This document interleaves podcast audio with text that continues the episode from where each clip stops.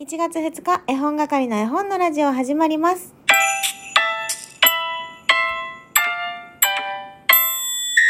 こんにちは、絵本係のまこです。この番組は絵本つながる言葉、命をテーマに活動している絵本係が絵本の話をしたり、絵本じゃない話をしたりする12分間です。今日は金曜日なので、絵本探偵のコーナーもございます。ぜひ最後まで楽しんでいってください。それではまず最初にいただいたギフトからご紹介していきます。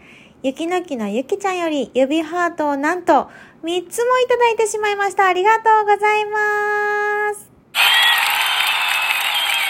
えーこの指ハートというギフトですね。私めちゃめちゃ可愛くて好きなんです。えー普段ですね、もう若くはないので自分で指ハートを作ることはめったにないんですけれども、指ハートってこんな可愛いんだね。若かったらもう四六時中指ハートをしていたいぐらい可愛いなと思っています。ゆきちゃんどうもありがとうございます。それでは次はお便り読ませていただこうと思います。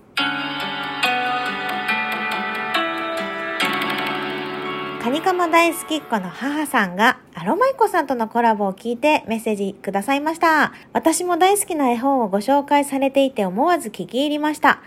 アロマイコさんとこの絵本との出会いがとても素敵でした。たくさん絵本の情報が入るようになってきて嬉しい反面、そんな風に絵本と出会う機会が減ってきてる気がするなぁああ、運命の一冊と書店で出会いたい。経文社さん、私も時々伺います。絵本に限らず、様々な本や雑貨が置いてあって、独身時代の絵本に興味がなかった時にも、本や雑貨を見に出かけた思い出があります。なんていうか、ああ、経文社さんやなあという感覚に浸れる、とても素敵なお店です。ちなみに、一番最近経文社さんで買ったものは、耐熱メジャーカップです。と、とっても素敵な赤いローズといただきました。ありがとうございます。経文社さんには絵本も売ってるし、なんと耐熱メジャーカップまで売ってるんですね。コロナがね、落ち着いたら、ぜひ京都に伺って、経文社さんと、あとね、絵本係文庫を置かせてもらっているつむぎカフェさんに立ち寄りたいなと思っています。もちろんね、絵本の仲間たちにも会いに行きたいなと思っているので、その時をね、楽しみにしていたいと思います。それでは、お待ちかね、絵本探偵のコーナー行きたいと思います。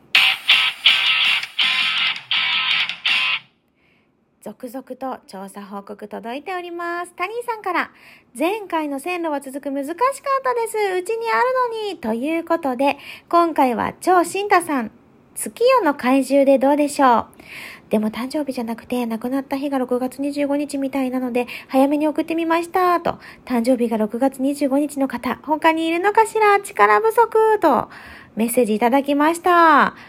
6月25日、超新太さん亡くなった日なんですね。私知りませんでした。ありがとうございます。横恋村さん、エリック・カールさん、パパ、お月様とってではないでしょうか。取り急ぎ、調査報告のみです。またラジオ聞いてお便りします。お忙しいのに聞いてくださってありがとうございます。そしてブリさんも、エリック・カールのパパ、お月様とってでお願いします。最近、本屋さんに行くと、おじさんの傘のおじさんと目が合う気がします。そして、まこさんを思い出します。と、いただきました。ありがとうございます。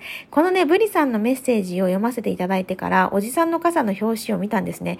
けど、おじさんちょっと斜め上見てません？それで目が合うっていうことは、相当ブリさんのこと見てますから、ちょっと気をつけてくださいね。そして、カニカマ大好きっ子の母さんから、久しぶりに調査報告を送れました。先月は優勝しておりました、カニカママです。マスキングテープありがとうございました。大切に使わせていただきます。え先月優勝しておりました、カニカママさんから、堂々とメッセージいただいてます。それでは、先月優勝しておりました、カニカママさんの調査報告読ませていただきますよ。今回の絵本はパパお月様とってではないでしょうか。エリック・カールさん、6月25日生まれだったんですね。なんだか急に親近感湧きましたといただきました。えー先月優勝されましたカニカマ大好きっ子の母さん。えー6月25日は結婚記念日でしたか？おめでとうございます。続きまして、すずさんです。絵本探偵調査報告です。エリック・カールさんのパパお月様とってでお願いします。最近は梅雨空が続き、お月様もなかなか顔を見せてくれないので、絵本で楽しみたいと思います。といただきました。そして、まるちゃんからも、パパお月様撮って提出させてもらいます。初めて読んだ時、わー、なんて夢のあるお話なんだと思った絵本です。当たってたらいいなと、指ハートといただきました。ありがとうございます。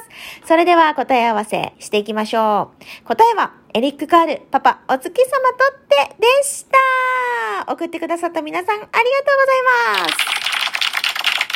え当たっていても当たっていなくても、それぞれにポイントが加算されます。そういう仕組みです。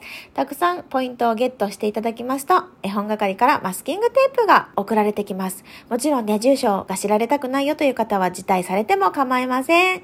えー、ぜひぜひ聞いてるだけでも心の中で楽しむのもいいですけれども、お便り送って楽しんでいただいてもいいかなと思います。それでは、本日の調査依頼行きましょう。ヒント1。これからの季節に美味しい食べ物の絵本です。ヒント2。体の色を変えるあの動物が主人公です。ヒント3。作家さんは関西の方でカフェも営まれております。この3つのヒントをもとに1冊の絵本を導き出しお便りから送ってくださいね。それでは今日はこの辺りで絵本係の絵本のラジオおしまいです。さよなら、きょ